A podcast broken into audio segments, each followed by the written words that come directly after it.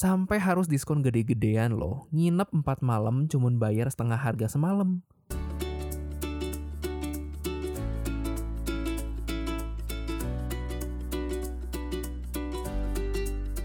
Halo semuanya, selamat datang kembali di podcast Kerkil Seperempat Abad bareng gua Rafael. Di minggu-minggu yang lalu, kita udah sempat ngomongin banyak hal mulai dari cita-cita, nyinggung dikit juga soal pendidikan, terus ada karir path juga, sampai suka duka dalam develop sebuah usaha. Nah, di minggu kali ini gue mau ngomongin soal sesuatu yang hmm, agak penyimpang sedikit ya dari track lain bahasan kita. Tapi um, entah kenapa gue agak gregetan gitu buat ngebahas ini. Well, bukan gregetan karena gue emosi atau apa sih, cuman sekedar ada urge gitu, sekedar ada um, keinginan yang mendalam buat gue aja buat ngebacot soal ini. Gue pengen ngebahas soal gimana kita sebagai milenial menghadapi krisis yang lagi kita hadapi saat ini. Dari segi krisis yang disebabkan oleh pandemi COVID-19 ini, krisis ekonomi, krisis identitas, dan krisis-krisis ala milenial lainnya yang lumayan bikin stres. Ya, gue juga salah satu yang cukup pusing ya dengan keadaan sekarang. Gak pusing gimana sih, cuman kayak yang bingung aja gitu mau ngapain. Terlepas dari segala gosip, rumor, dan kabar burung yang beredar, entah yang bilang katanya COVID ini cuman konspirasi, atau dari yang bilang ini tuh nggak bahaya sebenarnya sampai yang bilang ini tuh bener-bener mematikan, kita semua jelas ngerasain ada perubahan yang cukup signifikan gara-gara COVID ini ya.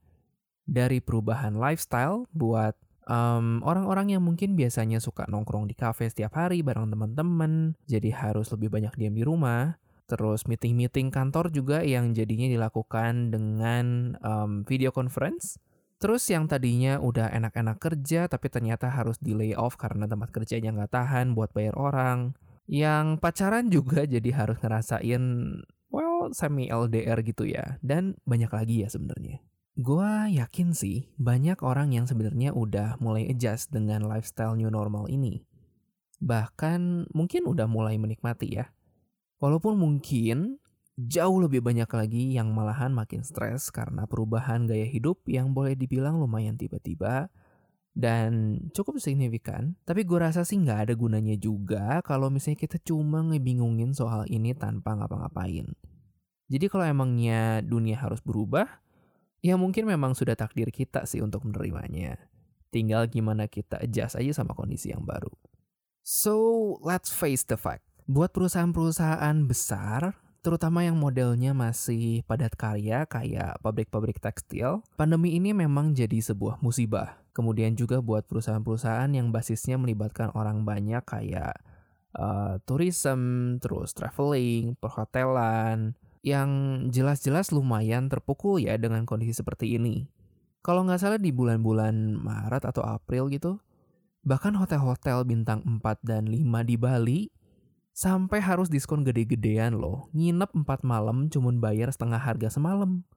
Itu tuh udah include breakfast. Gimana mau tahan coba bisnis kayak gini? Tapi bisnis-bisnis yang emang pada dasarnya udah um, online base, kebanyakan malah bisa jadi makin berkembang loh dengan keadaan ini. Banyak banget teman-teman gue yang akhirnya tiba-tiba bikin online shop, bikin bisnis catering online, dropshipping, dan macam-macam lainnya. Dan usaha baru mereka ini untuk saat ini masih berjalan juga loh dan lumayan gitu buat mereka. Gue juga cukup banyak nyobain hal-hal baru selama pandemi ini. Mulai dari iseng-iseng ikutan kelas desain online, belajar audio mastering, sampai ya salah satunya bikin podcast ini. Tapi satu hal sih yang gue sadar ya dari uh, periode pandemi ini dan makin gue yakini, kita sebagai milenial itu nggak bisa survive sih kalau misalnya kita cuman ngandalin satu pekerjaan aja buat jadi penghasilan kita. Selain karena ada resiko seperti pandemi ini, emang pada dasarnya pendapatan dari satu pekerjaan itu menurut gue nggak cukup sih untuk kelangsungan hidup kita. Sorry, koreksi, nggak bakal cukup untuk kelangsungan hidup kita kalau kita mau hidup enak. Emang sih, semuanya itu akan baik lagi ke gaya hidup masing-masing. Kalau yang gaya hidupnya emang mewah, ya jelas harus punya pendapatan yang mewah juga kalau misalnya mau mencukupi gaya hidupnya. Tapi kalau misalnya gaya hidupnya super pengiritan, ya mungkin akan tercukupi sih dengan pendapatan yang minim. Tapi emangnya mau jadi pengiritan seumur hidup? Gue bukannya mau mengencourage kalian buat um, tidak hidup irit ya. Kita harus irit dan mengontrol pengeluaran kita. Itu jelas. Tapi kalau misalnya kita bener-bener irit banget, dalam arti sampai kita um, emang nggak bisa menikmati pendapatan kita, ya gue rasa sih cepat lambat kita bakal burn out. Ingat guys, kita ini kerja buat hidup, bukan hidup buat kerja ya. Ya kecuali kalau misalnya emang kalian yang workaholic ya mungkin beda cerita ya. Tapi kalau gue sih no no. But okay, to be fair, even orang-orang yang berpendapatan tinggi pun bisa jadi ngerasa pendapatannya nggak cukup. Karena pada dasarnya, cukupnya pendapatan itu kan bergantung juga sama pengeluaran kita. Apalagi buat milenial kayak kita, um, gue juga nggak ngerti sih kenapa banyak banget orang yang gak mikirin masa depannya, terutama di usia-usia kayak gue gini ya. Kayak apa ya, penganut prinsip YOLO. Tahu YOLO kan? Bukan permain min yang bolong di tengahnya ya, tapi prinsip you only live once. Gue bukan yang ngejudge ya. Eh, biasanya kalau misalnya orang udah bilang gini, sebenarnya ngejudge. tapi tapi seriusan, gue nggak bermaksud ngejudge entah kenapa banyak banget milenial yang seneng banget buang-buang duit gitu di umur-umur gue sekarang. Seolah-olah hidup mereka tuh cuma sampai hari ini aja dan gak perlu mikirin kehidupan besok-besoknya. Apa mungkin ya pengaruh sosial media gitu yang memperlihatkan um, kehidupan hedonisme yang malah jadi standar hidup milenial yang baru? Atau mungkin juga karena kita belum siap mental buat ngatur keuangan kita Dulu kan kita cuma ngandelin uang jajan dari orang tua yang berapa sih gedenya buat beli HP aja harus nabung berbulan-bulan. Sekarang tinggal nunggu gajian bulanan aja bisa kebeli tuh HP dalam sebulan. Apa gitu? Tapi yang jelas sih ada sebuah perubahan ekspektasi gaya hidup yang kita alami. Tapi tidak kita matang-matang pikirkan. Pada akhirnya, ekspektasi gaya hidup itulah yang kita kejar, bukannya gaya hidup kita yang menyesuaikan dengan pendapatan kita. Itulah yang menurut gue jadi permasalahan saat ini. Menurut kalian gimana guys? Oke, okay, um, agak menyimpang ya bahasannya, tapi um, sekarang kita balik lagi dulu soal pendapatan. Terlepas dari pandemi ini, sebenarnya kan banyak banget ya faktor-faktor lain yang mempengaruhi sumber pendapatan kita. Misalnya buat kita-kita yang kerja di industri tekstil, sejak 2-3 tahun terakhir ini kan emang Indonesia tuh lumayan digempur dengan um, impor bahan tekstil murah dari China yang bikin produsen sandang yang memilih untuk menggunakan bahan impor yang murah ini dibandingkan menggunakan supply dari produsen bahan lokal. Gue nggak mau bahas soal opini-opini yang menyudutkan produsen-produsen ini dari segi nasionalisme ya. Menurut gue, secara bisnis sih fair-fair aja kok untuk menekan biaya produksi dengan mencari bahan yang lebih murah apalagi di tengah kondisi industri yang sedang lesu. Lagian, kalau mereka maksain buat menggunakan bahan lokal yang lebih mahal, cepat lambat mereka akan kalah bersaing dengan kompetitor mereka, dan usahanya ya bakal mati juga. Ujung-ujungnya kan ya mematikan bisnis di lokalan juga. Tapi poin gue adalah, kita nggak bisa mengontrol kondisi itu. Bahkan pemilik bisnis tekstil yang besar pun nggak punya power buat ngontrol kondisi pasar. Yang bisa kita lakukan ya hanya berusaha beradaptasi dengan kondisi yang kita hadapi. Mau nggak mau. Kalau kita udah tahu sekarang bahwa um, kita nggak bisa menebak industri tempat kita bekerja ini akan jadi seperti apa ke depannya, ya kita harus mikirin gimana cara antisipasinya. Bukan untuk industri pekerjaan kita ya, tapi untuk kelangsungan hidup kita sendiri aja dulu. Maksud gua adalah mikirin gimana caranya biar kita bisa survive di kondisi apa pun biarpun pekerjaan kita tiba-tiba nggak bisa jadi sumber penghasilan kita lagi. Salah satu cara yang gue kepikiran saat ini adalah ya um, dengan cara memiliki penghasilan tambahan atau pekerjaan sampingan.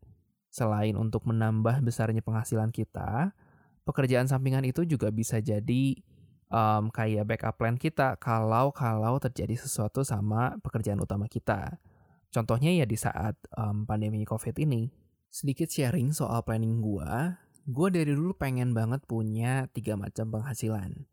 Pertama, gue pengen punya penghasilan tetap sepanjang usia produktif gue. Ini sebenarnya ya pekerjaan normal sih yang hampir semua orang punya. Entah itu kerja kantoran, atau kalian bisa bikin usaha sendiri juga. Pokoknya sumber um, penghasilan tetap dan stabil. Kedua, gue pengen punya kerjaan yang mungkin agak slow pacing, tapi nantinya bisa jadi um, sebuah penghasilan yang memberikan pendapatan pasif. Hitung-hitung buat penghasilan gue juga, kalau misalnya nanti gue udah nggak uh, produktif lagi. Ini juga jadi salah satu alasan gue buat nulis buku. Even if nantinya gue nggak produktif lagi, hopefully gue masih bisa dapat sesuatu lah dari royalti buku gue di masa tua.